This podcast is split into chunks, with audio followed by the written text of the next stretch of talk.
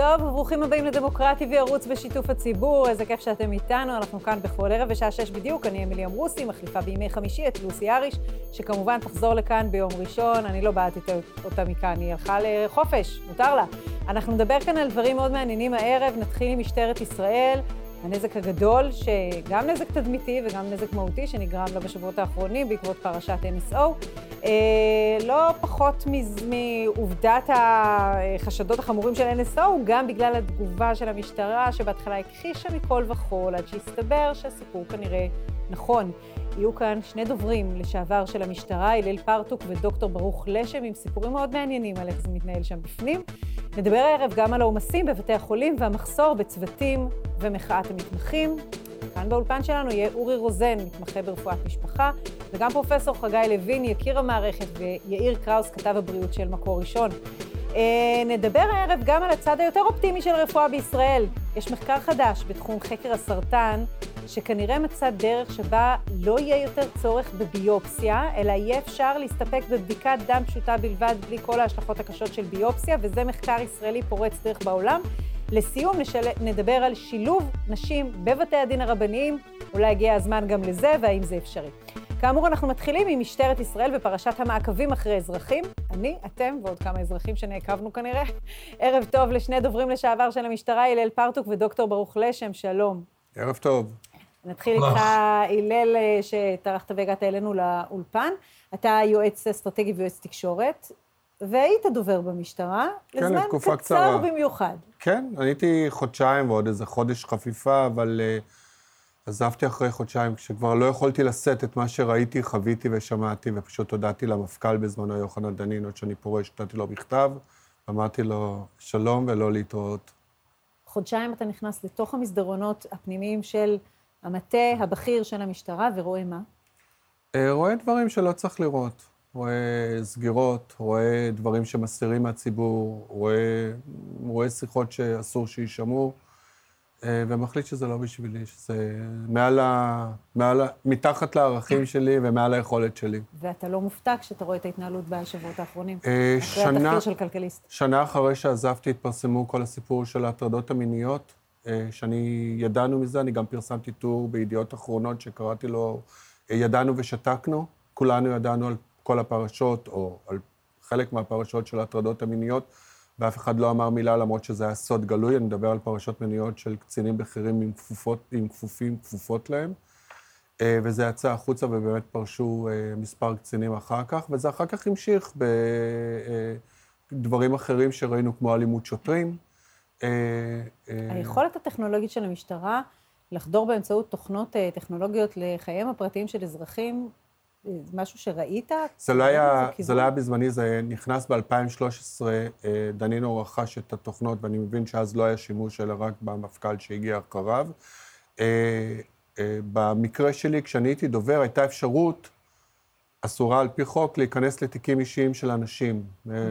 אני למשל, כשהתמניתי להיות דובר המשטרה אחרי שהייתי דובר עיריית תל אביב, וביקשו ממני, זו הייתה המשימה שלי להעביר את המודל דוברות של עיריית תל אביב שייסדתי שם למשטרה, אה, היה מי שלא היה מרוצה כתוצאה מזה שהגעתי למשטרה. אני נתבקשתי למנות קצינה מסוימת, אני סירבתי. אה, רציתי למנות מישהי אחרת, ואחרי מספר ימים הופיע אה, התיק שלי, יש לי רישום פלילי מהתקופה שהייתי עיתונאי. אה, והדבר הזה הופיע בתקשורת, שלכאורה איך יכול להיות דובר משטרה בדרגת תת-ניצב, יש לו רישום פלילי. לא כן. משנה ש... ורישום פלילי זה מידע חסוי? זה מידע חסוי שאסור לאף אחד, כלומר, אם את לא נחשדת בעבירה פלילית, אין לאף אחד זכות להיכנס לתיק האישי שלך. מישהו נכנס לתיק האישי, ללא כל סיבה. מישהו מתוך המשטרה? מתוך המשטרה. הוציא את זה החוצה ולא השאיר עקבות, כלומר, אף אחד לא יודע מי עשה את זה. עכשיו, הכניסה לרישום הפלילי, הכניסה לתיק של כל בן אדם מחייבת אה, רישום של בן אדם, מי נכנס ולמה.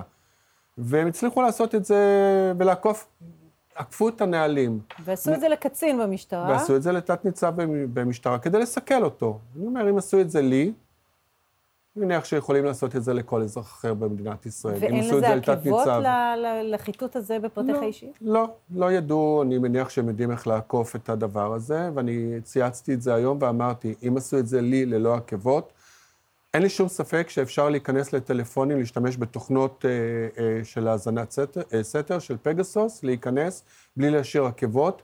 ואני אמרתי, ועדת חקירה לא צריכה להסתפק אה, בדיווחים של המשטרה.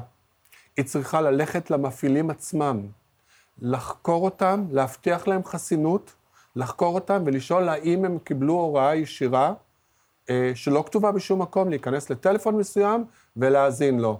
רק ככה יהיה אפשר להגיע לחקר האמת, לאילו טלפונים נכנסו, אלו בדקו, לאלו האזינו, ויצאו גם החוצה מבלי להשאיר עקבות. אה, אנחנו מיד נחזור אליך לעוד מסקנות. אה, דוקטור ברוך לשם, ערב טוב לך. טוב. אתה כתבת... הבאתם דובר למשטרה שמגן עליה, אוקיי. אה, הוא ממש לא הגן עליה, לא שמענו פה כתב הגנה מצידו של הלל פרטו. הוא אמר את זה באירוניה, ברור.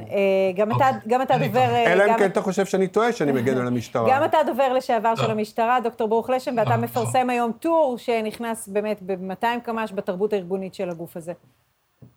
לא, להפך, אני... אוקיי, בואו נתקדם מהלל, דווקא מדברים שהוא אמר, ואני רוצה היום להיות בצד הסניגוריה. אני הייתי במשטרה תקופה יותר ארוכה, גם כיועץ תקשורת לשר, ביטחון פנים, ולאחר מכן דובר המשטרה, תקופה של כמה שנים, כך שאני מכיר טוב את התרבות הארגונית של המשטרה. ומה שהוא אמר, הלל, אכן שהמשטרה, שהקצינים אה, עוקבים אחד אחרי השני, מלשינים אחד על השני, דווקא מביאה אותי למסקנה אחרת. אין מצב, אני חושב, שקצין משטרה כיום יסמוך על קצין משטרה אחר כדי לעשות עבירה בלתי חוקית, מעשה בלתי חוקי. כלומר, אם פרשת האזנות הסתר, ואני מדבר, הרוגלות האלה, הם נעשו שלא על פי צו של שופט, זאת עבירה פלילית שדינה כמה שנות מאסר, וגם כמובן סילוק במשטרה, סילוק של קריירה. והאם קציני משטרה אכן יעשו דבר כזה שהוא גם לא רק אה, פלילי ומרושע, אלא גם מטופש לחלוטין, מכיוון שאין להם שום שימוש, למידע, אין שימוש למידע הזה בבית המשפט לאישור של שופט. כלומר, אני חושב שהפרסומים הם מוגזמים. כאשר קראתי את כל ה... יודע, הפרסומים האחרונים על שלושה מנכ"לים של משרדי ממשלה, מאות אלפי אנשים, אלפי אנשים שמואזנים, אמרתי שצריך להקים ועדת חקירה ממלכתית כדי לבדוק אם קציני משטרה לוקחים סמים קשים. אחרת אני לא יכול להסביר את העניין הזה. אני...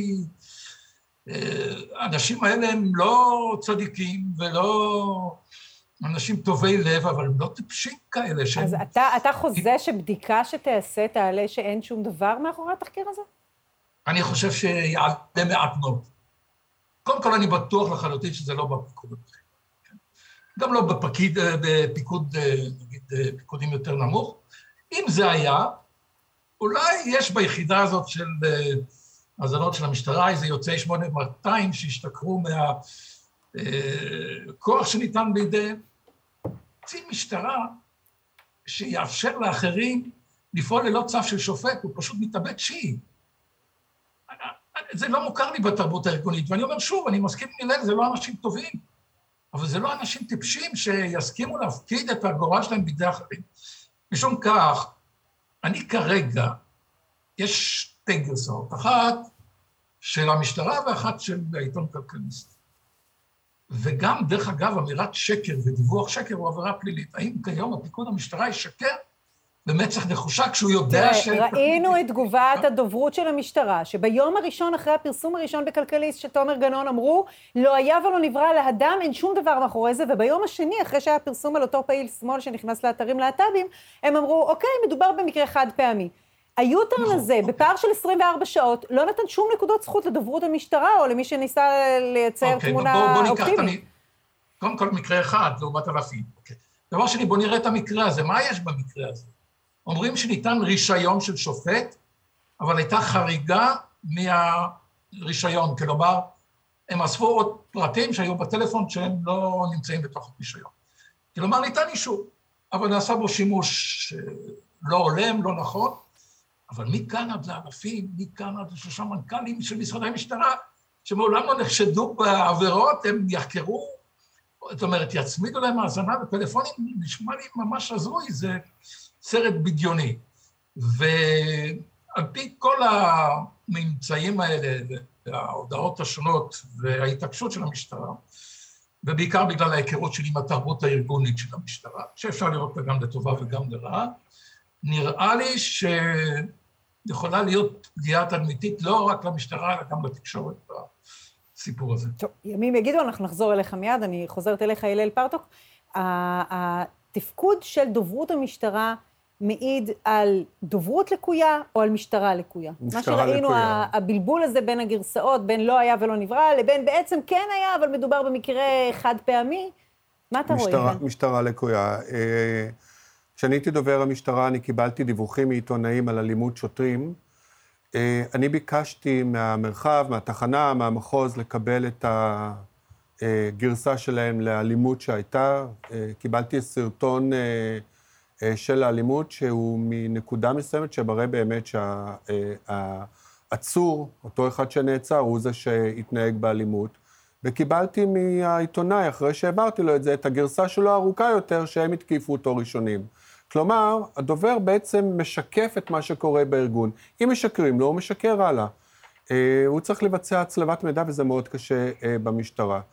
אה, מה שקרה פה עם הדוברות לא הייתה חשיבה אסטרטגית, זה נכון. כלומר, הם קיבלו תגובה והם הוציאו את זה, ויכול להיות שהם היו צריכים לחשוב מה קורה אם התגובה הזו לא עובדת. הגרסה של המשטרה, אני קורא לה בשפה המשטרתית גרסה מתפתחת. היא התחילה בנקודה מסוימת והיא משתנה יחד עם ההצטברות של עדויות נגדה. זה השלב שבו החוקר, אגב, נכנס לנחקר ואומר לו, קרוב אל הפנים, כן, מתקרב את הפנים שלו לפנים של הנחקר, ואומר לו, אתה בבעיה, כדאי מאוד, אתה, אנחנו מוצאים שאתה משקר, כדאי שתדבר אמת. אה, וזה המצב של המשטרה, אני חושב, ובגלל זה גם השתתקו, הם הבינו שההודעות שהם מוציאים הן לא תואמות למה שקורה בפועל, ולכן הם החליטו אה, אה, לשתוק. איך מרפאים משטרה חולה שכזאת? אז אני אומר את זה, ואני בכל הזדמנות אפשרית. התרבות הארגונית של המשטרה נוראית. זו תרבות של שקר, זו תרבות של גיבוי, אחד מגבה את השני, על מנת לקבל טובת הנאה אחר כך, קידום בדרגה, או אה, אה, תפקיד אחר, והדבר הזה צריך להיות מהרמה של גיוס השוטרים. כלומר, גיוס הכוח האדם למשטרה צריך להיות ברמה יותר גבוהה, בסינון גבוה טוב, יותר. טוב, זה אוטופיה. בשכר עכשיו- נמוך, לעבוד, אה, לשבת בניידת תנועה. בעבודה סיזיפית אני- ומשעממת, לא כל אחד יכול לעשות את זה, לג- זה נכון. לחשוב לפטר את כל השוטרים ולגייס כוח לא, אדם זה חדש. נכון, אבל אני מבטיח לך שאם יהיה- תהיה סנקציה על אה, עדות שקר או על דיווח שקרי, אני מבטיח לך שזה יכול לעזור, אף אחד לא רוצה לאבד את המקום העבודה שלו. ושדרת הפיקוד העליונה צריכה ללכת הש- הביתה? הבעיה בשדרת הפיקוד העליון, שהיא חלק, מה, חלק מכל העניין הזה שנקרא אה, תרבות השקר. הם אה, מגבים את כל העניין הזה. והם הם- צריכים ללכת הביתה? אני לא יודע אם צריכים ללכת הביתה, אבל צריך לעשות, אני אמרתי, אני לא, אני, אני לא סובל את הביטוי הזה שנקרא ניקוי אורוות, אני חושב, אני אמרתי, במקרה של המשטרה, זה מה שצריך לעשות. צריך לעשות חשיבה מחדש, באמת, את מי צריך להזיז ואיך מזיזים ומהם התפקידים שצריך לעשות. ברור שיש פה בעיה, הביקורת הפנים-משטרתית לא עובדת, הייעוץ המשפטי, אני לא בטוח שהוא עובד כמו שהוא צריך לעבוד. ראינו כשלים גדולים מאוד במח"ש, כן. כשלים, השוטרים, העוזרת שלי, שהייתה במשטרה, הגיעה ממח"ש. עכשיו, היא ידעה במח"ש שהיא חוזרת למשטרה. נראה לך שהיא יכולה לחזור ממח"ש, שהיא יודעת שהיא חוזרת מהמשטרה למח"ש, ועדיין במח"ש לבדוק באופן נקי לגמרי תיקים שמגיעים אליה, היא הרי חוזרת למשטרה, וזה מה שהיה, היה מסלול, היה עד לפני שנתיים לדעתי, זה היה המסלול. שוטרים הגיעו למח"ש, עשו שם תקופה של כמה שנים וחזרו למשטרה. הם לא יכולים באמת לבדוק את המשטרה, הם חוזרים לחברים שלהם. וכל הדבר הזה צריך להיפסק. כן. לגבי, אני רוצה להעיר אה, אה, עניין אחד, שהוא אומר שברוך אמר, אני לא מאמין ששוטרים יעשו את זה. שוטרים עושים את זה. שוטרים עושים דברים, אה, קצינים בכירים עושים, והם מתפטרים. הם עשו הטרדות מיניות והם אה, פוטרו, ויש לנו שוטר, קצין בכיר, שהתאבד. אז זה לא נכון ששוטרים או קצינים בכירים לא עושים את זה. הם נגררים למקום מסוים שמחייב אותם, לפי דעתם, לעשות משהו מסוים, ואחר כך הם משלמים את המחיר, זה קורה כל הזמן. ברוך לשם, ניקוי אורוות במשטרה נדרש? כל שנה מבצעים שם ניקוי אורוות בתקשורת לפחות, דורשים להחליף מפכ"לים. היו כל מיני מפכ"לים, גם שהגיעו מצה"ל, מפכ"לים מתוחכמים. ויש איזה סף של אה, פשע עבריינות שאפשר לתפוס כתוצאה ממספרים עולמיים שאני לא רוצה להיכנס אליהם. אני רק רוצה לומר פה דבר אחד, להזהיר גם את התקשורת וגם את עצמנו. אה, יש פה פשוט אה, התנפלות חסרת אה, חשיבה ציבורית לגמרי. בסך הכל, אני ראיתי אתמול בטלוויזיה, שם בערוץ 12, ששם מישהו מלמד איך אפשר להיזהר מהאזנות סתר. ומי ששמע את התמלילים של ראשי הפשע המאורגן בבתי המשפט, שמע שם איך הם נזהרים, הם משתמשים קודם כמו בקשר צבאי, ולהפוך את המשטרה למדינת משטרה כשעדיין לא הוכח כלום, זה יכול להשאיר אותנו, להפוך אותנו למדינה בלי משטרה, כך שאני מציע, ובן כספי כתב היום, מקווה שבהמשך למאמר שלי, שצריך אה, לבדוק, לחכות, להמתין קצת בסבלנות ולראות אם אכן יש באמת מקרים כאלה. ואני אומר כאן, ואני מניח שזה מוקלט, שהתברר שהיו מעט מאוד מקרים, וזה מהסיבות שאני אמרתי.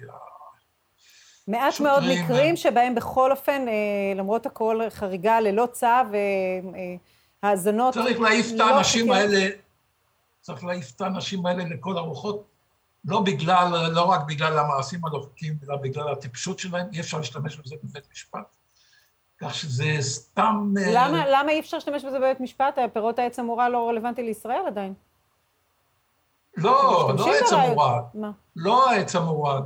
אי אפשר להשיג חומרים שהושגו ללא צו של שופט, חומרי האזנה. כן, אבל זה לא עובד ככה, זה ברוך. לא שייך, זה לא שייך לעץ המורד. אבל ברוך, זה לא עובד ככה, זה הביצה והתרנגולת. הם קודם כל משיגים, על סמך החומרים האלו, הם מגיעים לשופט ואומרים לו, תשמע, הנה חשדות ש-1, 2, 3, 4, חייבים להאזין להם, ואז הם חוזרים למקום שהם היו בו קודם. בוא, הם הופכים את הסדר, אה, ברוך, אתה יודע את זה. הופכים את הסדר, אבל תמיד יש שם סנגורים מאוד מוכשרים, שיכולים לבדוק את סדר הדברים אוקיי. ולהעיף את ה... העד הזה לכל הרוחות. אז מה שאני מציע, גם להמשיך לחקור, גם להמשיך לבדוק, אבל קצת להירגע, להמתין קצת לממצאים, ואני מניח שבקרוב יהיו ממצאים, יש פה ראשי השב"כ והמוסד, סליחה, נציגים של השב"כ והמוסד בודקים את זה, מנוסים בדברים האלה כנראה, מחלקות המודיעין שלהם, והם אה, יציגו מהר מאוד כן. את המסקנות. אמילי, כן. אני לא רוצה להירגע. אני לא רוצה להירגע. אנחנו אחרי סן מירון, ש-45 איש קיפחו את חייהם, כנראה בגלל כישלון של המשטרה. אנחנו אחרי אסון, כל המהומות שבערים המעורבות, שהיו שם אה, אה, בכל הערים המעורבות, היה... אזרחים הופקרו לגורלם. אזרחים הופקרו לגורלם. אני לא רוצה להירגע. אנחנו עכשיו נמצאים עם הדבר הזה שנקרא האזנות הסתר, נמאס מלהירגע. אני אומר, ואני חוזר ואני אומר, צריך להגיע מפכ"ל חדש, שהמסר הראשי שלו, היעד המרכזי שלו, זה שינוי יסודי בתרבות הארגונית ובמבנה הארגוני של המשטרה. אם אחד כזה לא יודע לספק את הדבר הזה, שיביאו מישהו אחר. נגמר העניין של להירגע. אנחנו עדים כל הזמן למקרים חוזרים ונשנים של פשלות של משטרה. אנחנו עכשיו שמענו שהמוקד המשטרתי עונה למישהי שאומרת שהיא רוצה להתאבד, מטומטמת, תתאבדי. אנחנו לא רוצים את הדבר הזה יותר. הדבר הזה קורה במשטרה, מהרמה של השוטר בדרגה הנמוכה ביותר, במוקד המשטרתי, ועד לקצונה הבכירה. ומישהו צריך לעשות חשיבה יסודית. לא רוצה להירגע, לא צריך להירגע. אני חושב שהגיע הזמן לבוא ולהגיד, אוקיי, בוא נעשה עכשיו משהו חדש, על סמך מה שקיים. אני לא אומר לבעוט בארגון החוצה, צריך לעשות פה שינוי יסודי. כן. מה שאני מציע, כן. כן, מילה אחת, משפט אחד. כן. כשאני אומר להירגע, אני לא אומר להירגע בבדיקה, צריך לבדוק את הכל, אבל להירגע במסקנות. גם המשטרה, כמו כל עבריין, היא חפה מפשע עד שלא הוכח אחרת. ואני מציע שננהג לפי סדר הדברים הזה. כן, נשמע שזו פרשה שאנחנו רק מתחילים להבין. אמון הציבור נמצא בשפל. הדברים שאמרתם אה, מעניינים ונשמעים. תודה רבה לך, דוקטור ברוך לשם. תודה רבה לך, הלל פרטוק, שהגעת אלינו לאולפן. תודה רבה. תודה. אה, עכשיו בעניין אה, מטריד אחר, אה, ימי קורונה או לא ימי קורונה, עומסים גדולים בבתי החולים, מחסור בצוותים, מתמחים שעובדים 26 שעות. בעוד רגע אנחנו נארח כאן באולפן את אורי רוזן, מתמחה ברפואת משפחה, ואיתו פרופסור חגי לוין, וגם יאיר קראוס, כתב הבריאות של מקור ראשון. רגע לפני כן, נראה קטע קצר על מחאת המתמחים בגרסתה הנוכחית. הנה. נלחמנו על החיים שלנו, אל מול כוחות גדולים וחזקים, התאחדנו, הלכנו עד הסוף. סוף לתורנויות של 26 שעות. וניצחנו. אנחנו לא עוצרים. נאבקים על יישום המתווה עד שהקיצור יגיע לכל מתמחה ומתמחה. בלי דחיות ובלי מסמוסים, ממשיכים להילחם על העתיד שלנו. רק יחד, כולנו, ננצח גם הפעם.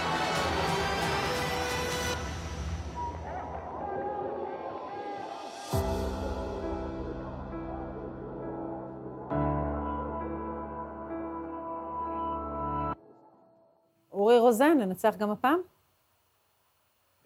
א', אין לנו ברירה, אבל בכנות אני יושב פה ואני רואה את הוידאו, ועומד לי, עומדות הסומרות שערותיי, ואני קצת עייף וקצת מיואש, ושנתיים של מצב שהוא מאוד מאוד מאוד קשה. אין לנו ברירה, חייבים לנצח. זה מאוד מאוד מאוד מרגיז שהמערכת מתנהלת בצורה כל כך מרגיזה, מתישה, מטומטמת ופוגעת בחיי אדם, אבל אין לנו ברירה. ספר לי על עצמך, איפה אתה מתמחה? אני מתמחה ברפואת משפחה, סיימתי לפני חצי שנה את התקופה של הבתי חולים. בתוך ארבע שנים של רפואת משפחה, יש שנתיים של בתי חולים, שעשיתי חלק בילדים, חלק בפנימית וחלק במחלקת קורונה, גם כן. אה, ובתקופה הזאת באמת עברנו לתקופה קצרה לתורנות של 12 שעות במקום 26 שעות.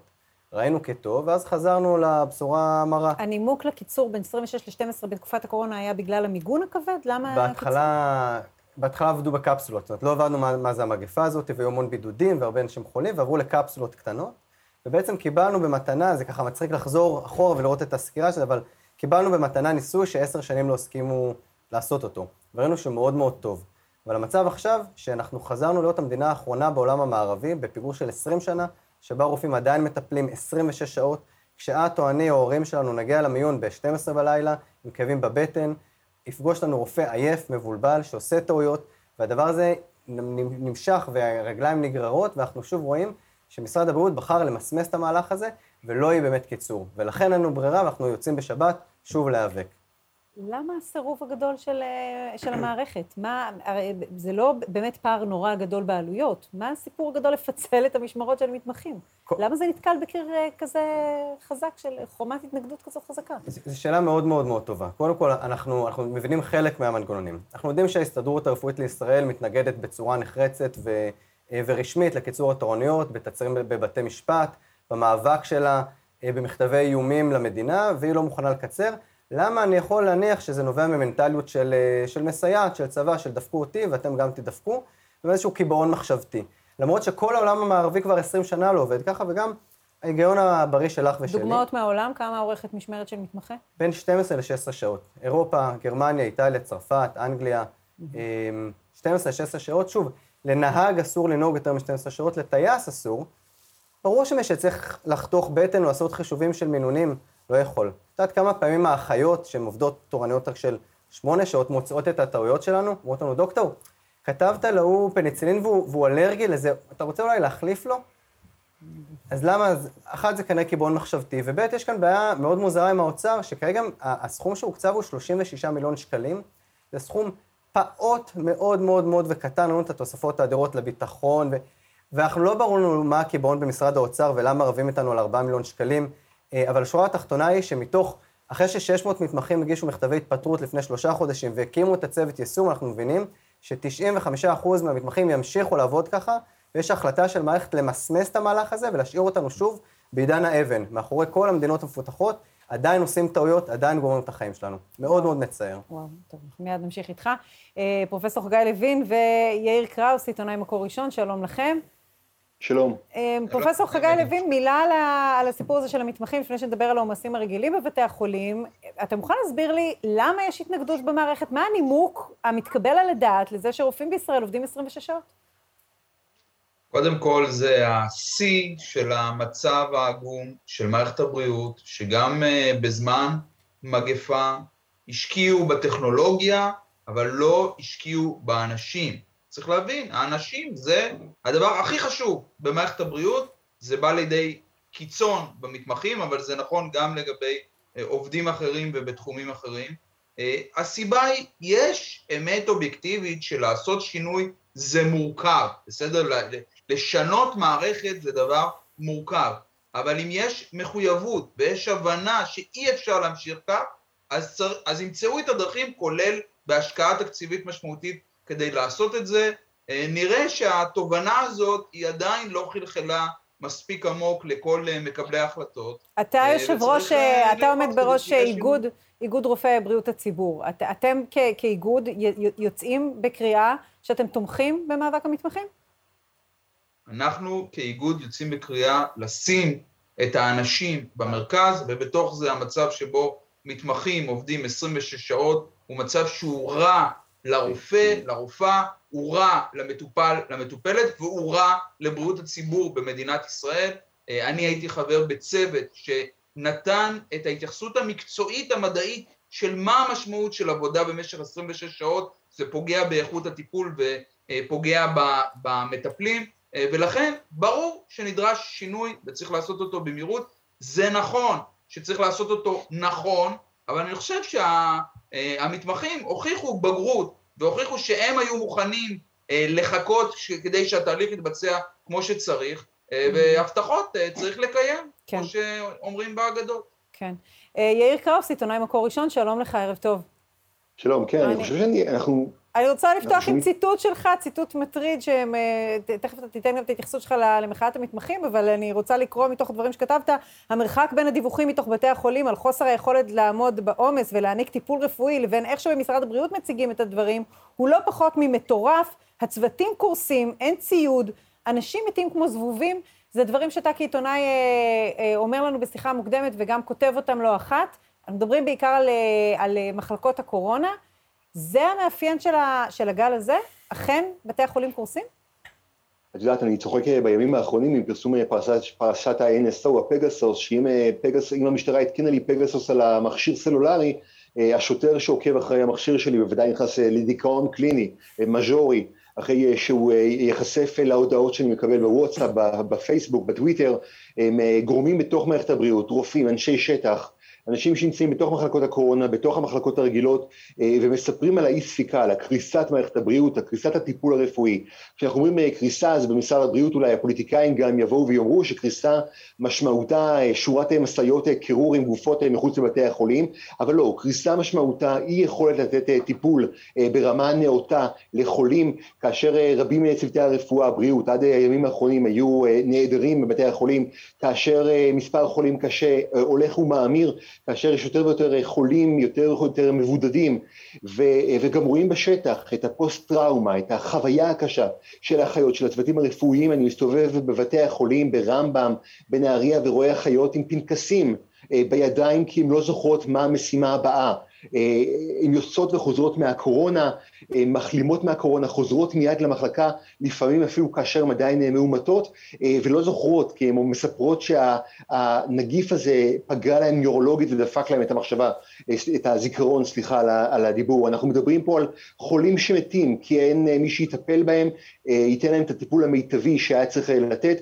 מערכת הבריאות שבמשך שבועות, אני מזכיר לכם, שר הבריאות מתרברב שוב שוב ושוב. בדברי רהב, נערך אנחנו הוכנו, אנחנו מוכנים, אה, אה, וכל מיני הטרנד הזה של הצננת או השפעת קלה, אה, וכל מיני קריאות לגלות זמישות, אז כן, בבתי החולים במרכז הארץ מגלים זמישות, בזמן שבבתי החולים בפריפריה, בירושלים, באזורים שהם לא תל אביב ולא הדינוזאורים הגדולים של מערכת הבריאות, שם מגלים את החיים עצמם, והחיים עצמם הם חיים מאוד מאוד קשים, חיים שמספרים על קריסת הטיפול הרפואי. וואו, זה, אני כולי צמרמורות מה... ש, שרק לא נגיע לבית חולים בתקופה הקרובה, האם זה אכן תולדה רק של האומיקרון, או כשאנחנו מכבים את המגפה הזאת, ובעזרת השם היא תיעלם מחיינו, אנחנו חוזרים לבתי חולים נינוחים, לא, שיש לא, לא. להם טיפול מיטבי? רגע, אני אשמע את יאיר, ואז אני אצרף אותך, דוקטור. עומסים יש יאיר? בכל פעם. אנחנו שומעים את פרופסור פרויקטור קורונה אומר שיש עומס בבית חולים.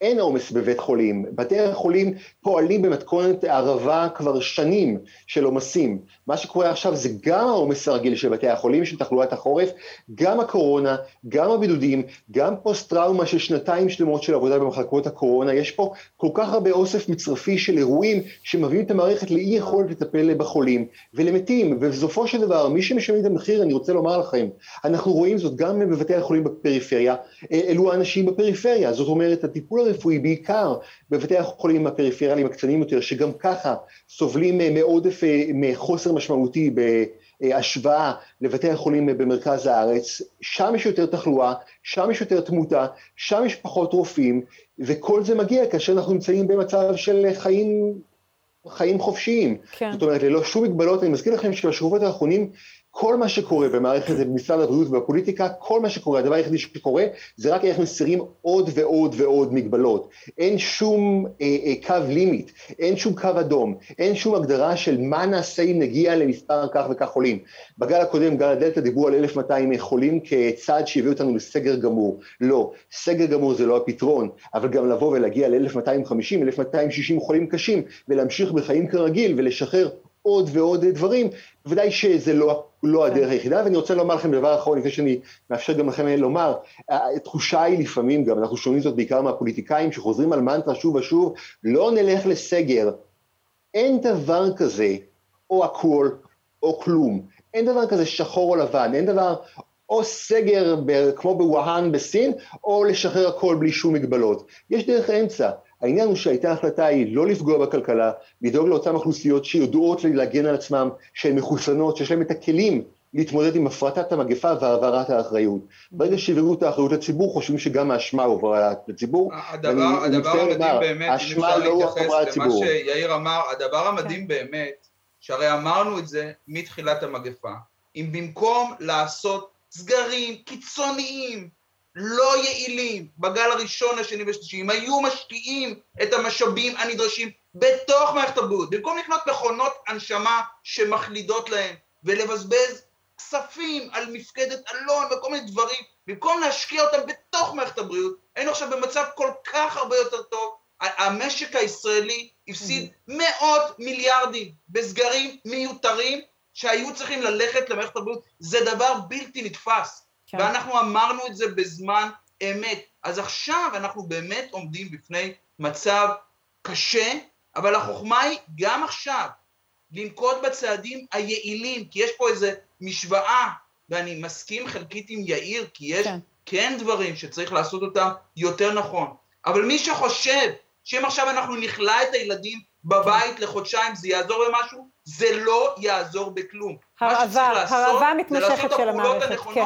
בתוך מערכת הבריאות והפעולות הנכונות כדי לצמצם את התחלואה בקורונה. כן. דוקטור אורי רוזן, רגע, אה, מיד, מיד, אה, אנחנו מיד נחזור לך. דוקטור אורי רוזן, אה, התייחסות שלך לתחושה הזאת שבתי החולים עמוסים עד אפס מקום, עוד אנחנו מוסיפים לזה מגפה עולמית שמעלה את כמות העומס. אני אסכם לך את זה. בשנת 88' חיו פה 4.5 מיליון אנשים. היום אנחנו פי שתיים. המערכת לא עשה שום דבר. זה נכון שהמון מערכות במדינה שלנו הורעבו בשלושים שנים האחרונות, המשטרה שעכשיו יורדים עליה, והרווחה והמון. מערכת הבריאות חיה תמיד, גם כשאין קורונה, ב-120-130 אחוז תפוקה. כל הזמן יש רופא אחד חולה, אחד במילואים, אחד לומד לשלב א' ואחד עושה רוטציה, ותמיד במחלקות במקום 12 רופאים, יש שישה.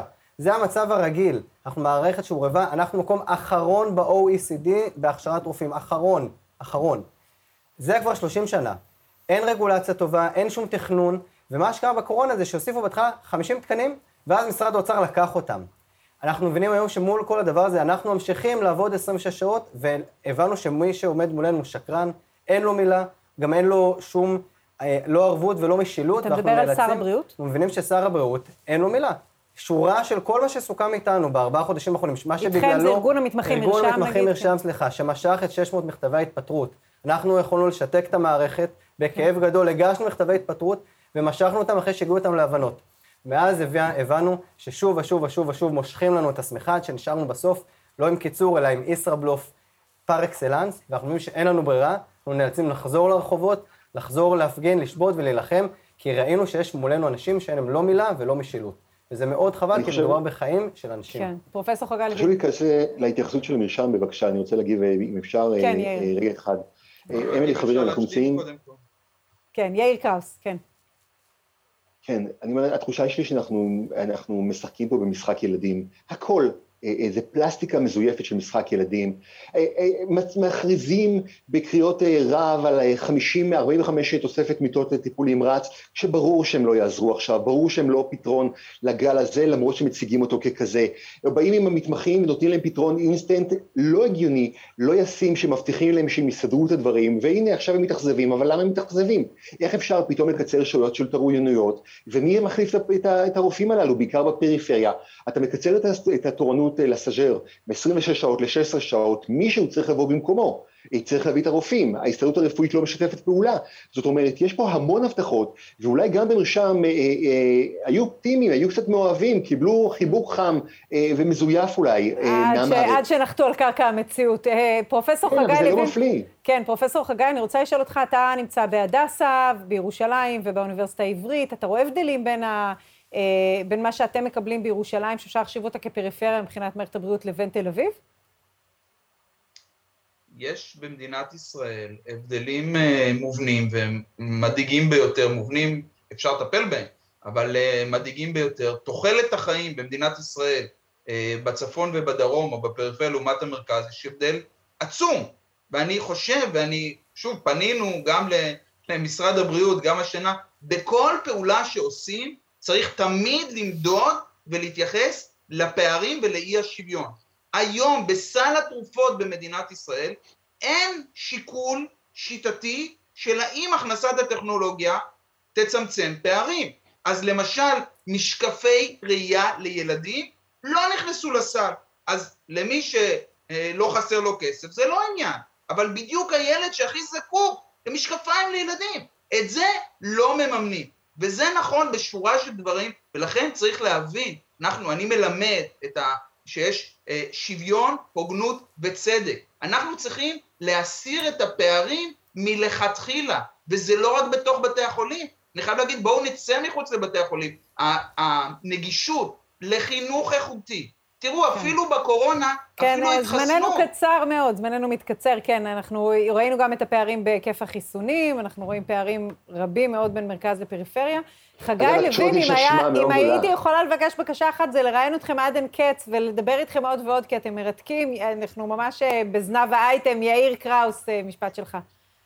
אני אומר, לתקשורת יש גם משמע מאוד תורמת לזה, כי כשאת אה, וכל העיתונאים, עמיתי העיתונאים, מחפשים את מי לראיין, הם תמיד ילכו לבית החולים הקרוב למקום מגוריהם, שוב פעם זה יהיה שיבא או איכילוב, זה לא יהיה אף פעם הפריפריה, זה לא יהיה אף פעם שרוב, איפה המקומות שרוב הציבור אה, נמצא בהם. נקודת הייחוס שלכם תהיה מה קורה בבית החולים ליד הברסרי, ולא מה קורה בבית החולים בחיפה, בנהריה, בצפת, באשדוד, באשקלון, שם יש קריסה, אבל כשבתל אביב ממשיכים לשתות קפה, הכל בסדר. כן, זה ההבדל בין פוריה וסורוקה לבין אה, איכילוב, ומשפט סיכום שלך, דוקטור רוזן. בואו תצטרפו אלינו להפגנה ביום שבת, זה הבריאות שלך ושלי, זה לא קלישאה, זאת המציאות המאוד עגומה, תצטרפו איתנו, זה החיים באיזה שלנו. באיזה שעה? שבת, שבת בכיכר רבין, בשבע בערב, בשאול המלך, פינת אה, אבן גבירול. לצופינו הדתיים, מוצאי שבת, אחרי צאת השבת. מוצאי שבת, שעתיים וחצי אחרי צאת כן. השבת, החיים של כולנו. יפה, תודה. תודה רבה. תודה רבה, עיתונאי מקור ראשון אה, יאיר קראוס. תודה רבה לך, פרופ' חגי לוין מהאוניברסיטה העברית, הדסה וארגון אה, רופאי בריאות הציבור, ותודה רבה לך, דוקטור אורי רוזן, ארגון המתמחים אה, מרשם. תודה. והנה משהו על הצד היותר אופטימי של הרפואה בישראל, מחקר חדשני, פורץ דרך בתחום חקר הסרטן, גאווה ישראלית. אפשר גם להגיד גאווה לשכונה שלי, כי אנחנו תכף נראיין את השכן שלי שחתום על זה. אה, דרך, מצאו דרך שבה לא יהיה יותר צורך בביופסיה, אלא הרופאים יוכלו להסתפק במקום בביופסיה, בבדיקת דם בלבד. ערב טוב, דוקטור עשאל לובוצקי מהאוניברסיטה העברית. ערב טוב, אמילי, מה נשמע? אז, אז אכן, עד כמה אתם קרובים לבטל את התהליך אה, הכל כך לא נעים הזה שנקרא ביופסיה? אני אנסה לעשות טיפה סדר, אנחנו עוד לא נבטל את הביופסיות, אני מקווה שנוכל לקדם את תהליכי האבחון אה, והטיפול בחולי סרטן רבים, אה, וזה בעצם באמצעות אה, תהליכים אומנם מורכבים, אבל אני מקווה שלפחות ברמת הפציינט מדובר בסך הכל בבדיקת דם, וזה אולי היתרון הגדול של הפלטפורמה שאנחנו בונים עליה. בדיקת אה, דם, אה, בדיקת דם פשוטה, לא פולשנית, לא הליך ניתוחי, לא מה שהתרגלנו לראות בביופסיה, שיכולה לספק מידע על ההליך הסרטני בתוך הגוף? כן, זה בעצם אה, חלק מתהליך מחקר גדול מאוד שהיום קורה בעולם, בתחום שנקרא liquid biopsy, ביופסיה נוזלית. המושג בעצם אומר שאנחנו באמת נוטלים דגימת דם, כמו שנוטלים בכל דגימת דם רגילה, הם מכניסים אה, מחט אה, לווריד, נוטלים את דגימת הדם, והמטופל למעשה לא עובר איזושהי פרוצדורה חודרנית מאוד, אלא רק מינימל אה, אינבייזיב, באמת חודרנות קלה מאוד, רק של בדיקת דם. העניין שאנחנו בעצם עושים בביוס הנוזלית הוא לנסות לאפיין הרבה מאוד מקטעים של DNA שמשייטים לנו בזרם הדם.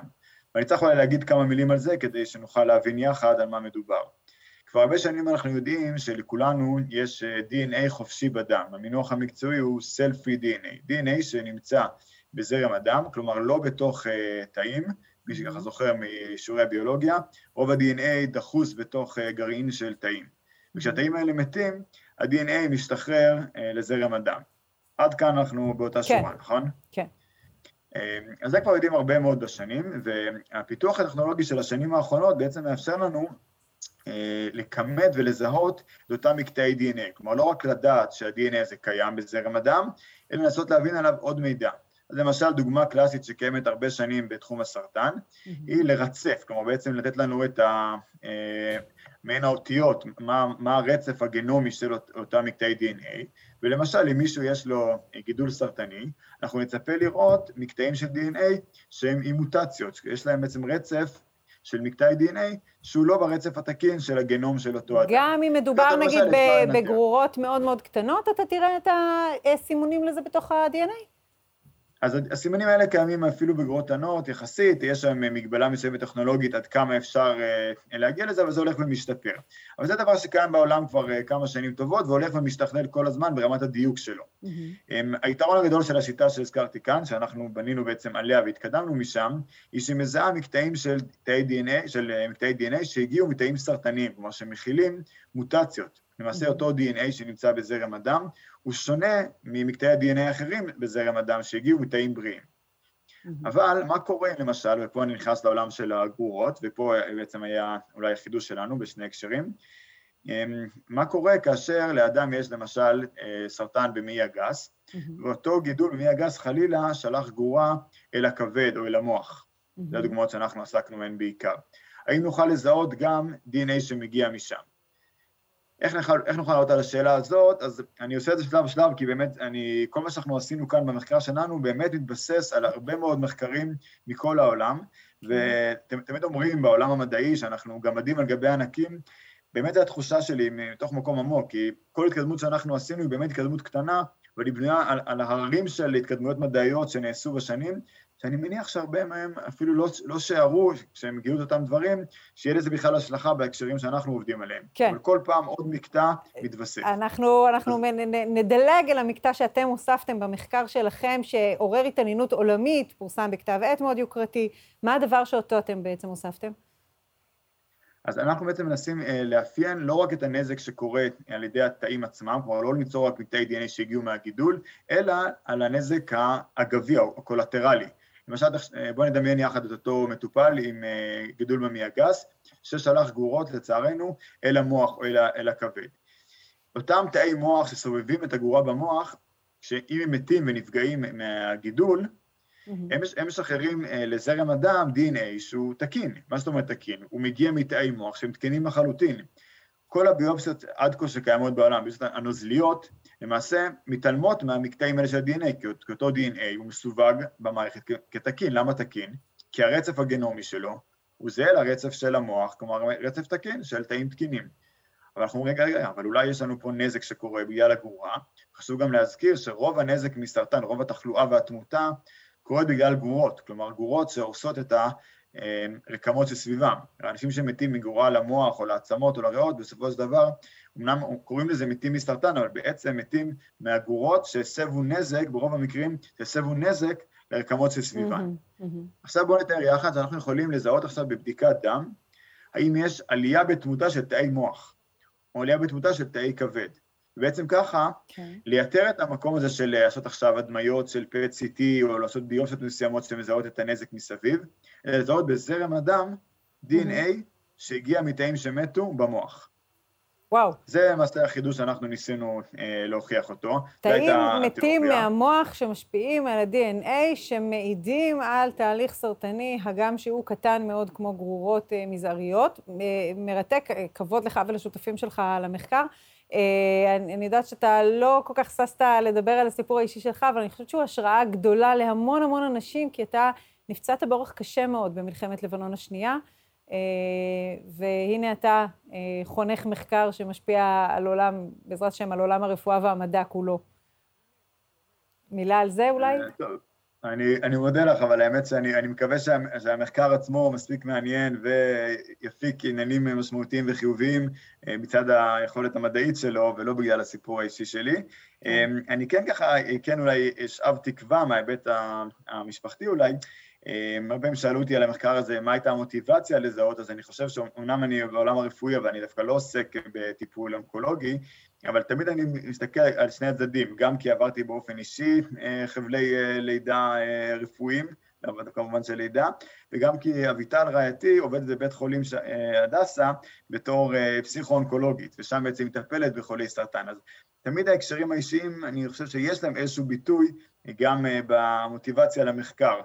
כשאני רואה את הסבל ושומע מרעייתי על הסבל הרב של מטופליה, אז זה ודאי מעורר בי הרבה מוטיבציה לנסות לאתר ולזהות אה, חלק מאותו אה, נזק שקורה בשלב מוקדם יותר ולשפר את הטיפול. וגם באמת המחקר שעשיתי אה, בתוך המעבדה של פרופסור יובל דוב ופרופסור רותי שמר, כל הזמן היה משולב עם הרבה מאוד חוקרים ורופאים ממקומות שונים בארץ ובעולם.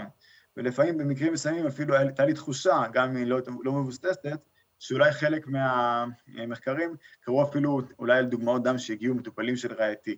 אז תמיד ההקשרים האישיים בסוף עולים בהקשרים כאלה ואחרים, זה נותן הרבה מאוד ככה מוטיבציה מכל כיוון שהוא, להמשיך לנסות להבין יותר לעומק אה, מה קורה בעולם המדעי, בעולם הרפואי, ומשם להמשיך להתקדם. אה, קסם של דבר, אתה ורעייתך, והמוטיבציה הזאת אה, חיממה לנו מאוד מאוד את הלב, שיהיו לנו רק חוקרים כאלה שמגיעים מהמקום הזה להוסיף טוב בעולם. ובנימה אישית תגיד שאתה באמת, באמת מקור של השראה למי שקם מתוך פציעה כל כך קשה ונכות קשה אל המרחב של המחקר והתוספת אור בעולם. תודה. תודה רבה לך, דוקטור עשהאל לובוצקי, גאווה ישראלית. תודה רבה, אמילי. תודה. אה, ואיתי באולפן נמצאת דוקטור אורית להב, מאבק למען שילוב של נשים בצוות הדיינים של בתי הדין הרבניים, אני מחייכת כי נשמע כמו חזון רחוק, רחוק, רחוק, שנשים ישבו כדייניות. אנחנו עוד לא מדברים על הרפורמה של כהנא, שעכשיו מדבר על נשים במועצות דתיות. כן, אבל גם לא ממש אה, נשים ישבו כדייניות, אני כבר אסביר, אני רק אגיד אוקיי. שאני לא דוקטור, אני עורכת דין, ושאני כאן... אה, איך שדרגנו אותך ככה? ככה, אני נכנסת בדלת ושדרגים אותי. ואני כאן אה, בתפקידי כמנכ"לית ארגון מבוי סתום, שמסייע לנשים עגונות ומסורבות גט. כן. ובעצם הנושא שאנחנו מקדמות, אה, מיוחד עכשיו סביב יום המאבק, אה, אה, יום האישה הבינלאומי שיהיה בחודש מרץ, זה בעצם שילוב של נשים בתוך ההרכבים עצמם של בתי הדין הרבניים. למה אני mm-hmm. מתכוונת?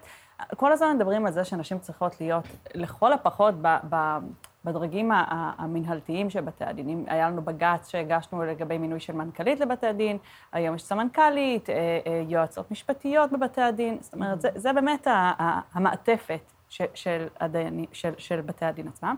אבל בעצם מה שאנחנו מקדמות עכשיו, זה שנשים ישבו בתוך ההרכבים, זאת אומרת, בתוך אולמות הדיונים של בתי הדין הרבניים, ישבו לצד הדיינים כנציגות ציבור.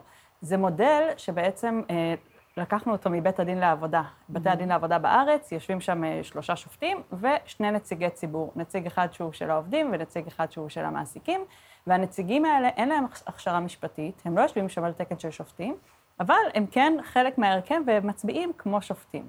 בעצם אנחנו אומרות, אתם לא רוצים להכניס נשים כדייניות, אתם אומרים... בכל ערכאה של בית הדין לעבודה יש נציגי ציבור? בכל ערכאה של בית הדין לעבודה יש שני נציגי ציבור, כן, אם זה שופט אחד או שלושה, תמיד יש שם נציגי ציבור.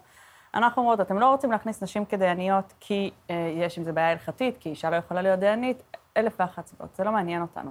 אבל המינימום זה שישבו שם נשים, אפילו בתור נציגות ציבור, כדי שלאישה שמגיעה לבית הדין הרבני ובעצם נאבקת על, על החופש שלה, על החירות שלה, על הרצון שלה להתגרש, תהיה לה שם אה, אה, את יודעת, מודל שיהיה אפשר לפנות אליו. הרבה פעמים אנשים נאלצות לדבר על, על נושאים מאוד אינטימיים בחיי הזוגיות שלהם, על נושאים מיניים, על עבירות מין או אלימות שביצעו בהם, ובעצם כל השיח הזה, כשהוא מתנהל מול הרכב של שלושה דיינים, והקלדן והעורך דין, וזה בסופו של דבר mm-hmm. חדר מלא בגברים, את עומדת שם אישה לבד וצריכה לדבר על הדברים אז האלה. אז במה שונה המאבק שלכם להכניס מאוד... נשים לבתי הדין הרבניים מבתי דין למשפחה?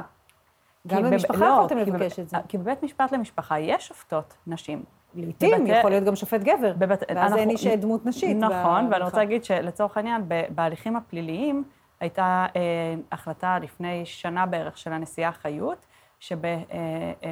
שבהרכבים פליליים שדנים בעבירות מין, ישבו הרכבים מעורבים מגדרית. וזה באמת נכון בהיבט הזה, שכשאישה, שוב, נפגעת עבירת מין בהליך הפלילי, לא צריכה אה, לתת דין וחשבון או להעיד בפני אה, חדר שהוא מלא בגברים. זו חוויה מאוד קשה. ובבית אה, הדין הרבני, הרבה פעמים הסוגיות האלה עולות. Mm-hmm. שוב, אם אישה אה, צריכה לה, להוכיח שהייתה לה עילת גירושין כי בעלה אנס אותה, או עבירות אלימות ש, שלא תמיד עובדות קהילה עצמאית, אבל לא משנה, זה נושא אחר.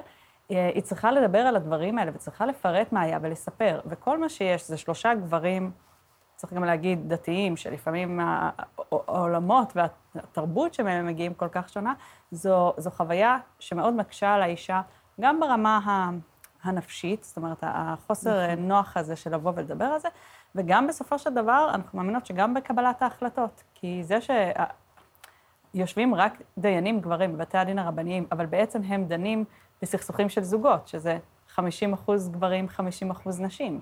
בעצם אין אף אחד בתוך המערכת שמביא את הקול הנשי, שמביא את נקודת המבט הנשית בתוך הסכסוכים האלה שהם נורא מגדריים. גבר ואישה, ורק גברים שופטים. לצורך העניין, לא היינו כנראה אה, יכולות לחיות, זאת אומרת, אם ננסה לדמיין עולם שבו כל הסכסוכים המשפחתיים נעשים בפני פאנל של שלוש שופטות, זה נראה, זה היה נראה לנו מאוד מוזר. Mm. בהגדרה, תמיד יושבים רק מין אחד, רק מגדר אחד. לא כן. היינו יכולים כל כך לחיות עם זה. אז הבקשה הזאת הופכת להיות הצעת חוק עכשיו שאתן מגבשות? הבקשה הזאת כבר הייתה הצעת חוק שגובשה ב-2017, כשחברת הכנסת עליזה לביא, שאני הייתי היועצת הפרלמנטרית שלה אי אז ב-2017, אה, הנחנו את ההצעת חוק הזאת, והיא עברה כמה גלגולים בכנסת, וגם היום אנחנו אה, מעלות את זה, באמת אה, מנסות לכנס ולגבש שותפים סביב ההצעה הזאת, גם בכנסת, גם בקרב משרדי הממשלה, איפה שאפשר, כדי באמת לפתור את העיוות הזה, כי את יודעת, אנחנו פוגשות כל הזמן את הנשים, הן מגיעות אלינו פצועות וכאובות אחרי הליכים אחרי חיי נישואים שהרבה פעמים לא היו מי יודע מה, ובטח ובטח בהליך הגירושין. אנחנו פוגשות את, את המקרים הקשים של אנשים שהן נפגעות אלימות, אנשים ש, שמנסות שנים להשתחרר ממערכת הנישואים ולא מצליחות, ו, ואת רואה ממקור ראשון את, ה, את, ה, את החוויה, את הפולשנות. אנחנו נמצאת, את יודעת, אני עורכת דין, אני נמצאת בתוך אולם הדיונים, ואת אה, לפעמים זזה באי נוחות כשאת מדברת על הדברים האלה, mm-hmm. כי זה באמת... זאת אומרת, זה שבכלל צריך לדבר על זה בשביל להתגרש, זה מעוות לגמרי. אבל זה שמדברים על זה סיכוי להכניס אה, סמכות נשית לבתי הדין הרבניים הוא, הוא אפשרי במפה הנראית לעין של, של כנסת ישראל? אז אנחנו... כנסת, אופוזיציה, קואליציה? תראי, אני, לדעתי זה עניין שהוא אה, בכלל לא עניין דתי. זאת אומרת, זה עניין אנושי, זה עניין סוציאלי. לא אכפת לי שהאנשים האלה, לא צריכה שהם יהיו רבניות או דייניות או אפילו עורכות דין, אבל שתהיה שם נוכחות נשית, כי בסוף... בעלת סמכות? אנחנו היינו רוצות, כן, שממש תהיה לה יכולת להצביע אה, ולהשפיע על הכל, אבל, אבל אפילו אם היא רק תהיה שם כדי, אה, שוב, להוות מישהי שאישה יכולה לפנות אליה, לדבר אליה, מישהי שאחר כך תיכנס עם הדיינים לתוך השיח והדיון הפנימי שלהם, של איך לפתור את המקרה הזה, שתביא את, את נקודת, את, את הקול של האישה, קול של האישה שבעצם לא נוכח בכלל בבית הדין הרבני. כן. ו- ואני חושבת שיש איזו הסכמה, גם, בק... גם הדיינים מבינים שמשהו משהו לא טוב קורה כש, כשיושבים רק מערכת של גברים ואישה צריכה לדבר על, על דברים סופר אינטימיים בחיים שלה. Mm-hmm. זאת אומרת, זה, זה ברור לכולם, זה מאוד אינטואיטיבי, וכן, אנחנו מקווים uh, למצוא דרך להעלות את זה. כן, אורית להב, שתמצאו מבוי במבוי הסתום. אמן. בהצלחה עם הפרויקט הזה, הצעת חוק מתגבשת ורתימה של שותפים למען uh, הוספת נשים לבתי הדין הרבניים. תודה רבה לך. תודה לך. תודה. Uh, יהי רצון, בואי נגיד ככה. תודה רבה לצופים ולשותפים של דמוקרטי TV, איזה מוזיקה נעימה לשעת ערב. התוכנית הזאת אפשרית רק בזכותכם. יש חשיבות לערוץ תקשורת שלא מפחד להביע עמדה נחרצת. בעד הדמוקרטיה, בעד שלטון החוק, בעד המאבק בשחיתות ובעד מגוון דעות, ולכן אני כאן. המהדורה המרכזית של דמוקרטי ומשודרת בימים ראשון עד חמישי בשעה שש, ראשון עד רביעי, לוסי, חמישי אמרוסי, שבת שלום וסוף שבוע נעים להתראות.